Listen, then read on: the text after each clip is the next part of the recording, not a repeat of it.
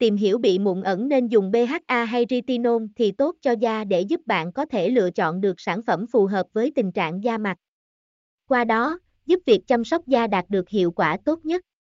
Bên cạnh đó, bạn cũng cần tìm hiểu cách sử dụng từng sản phẩm và cách để ngăn chặn tình trạng mụn ẩn. Đọc thêm https t4gaifong org vn Yayapimun anen dung ba hay retinol thi cho da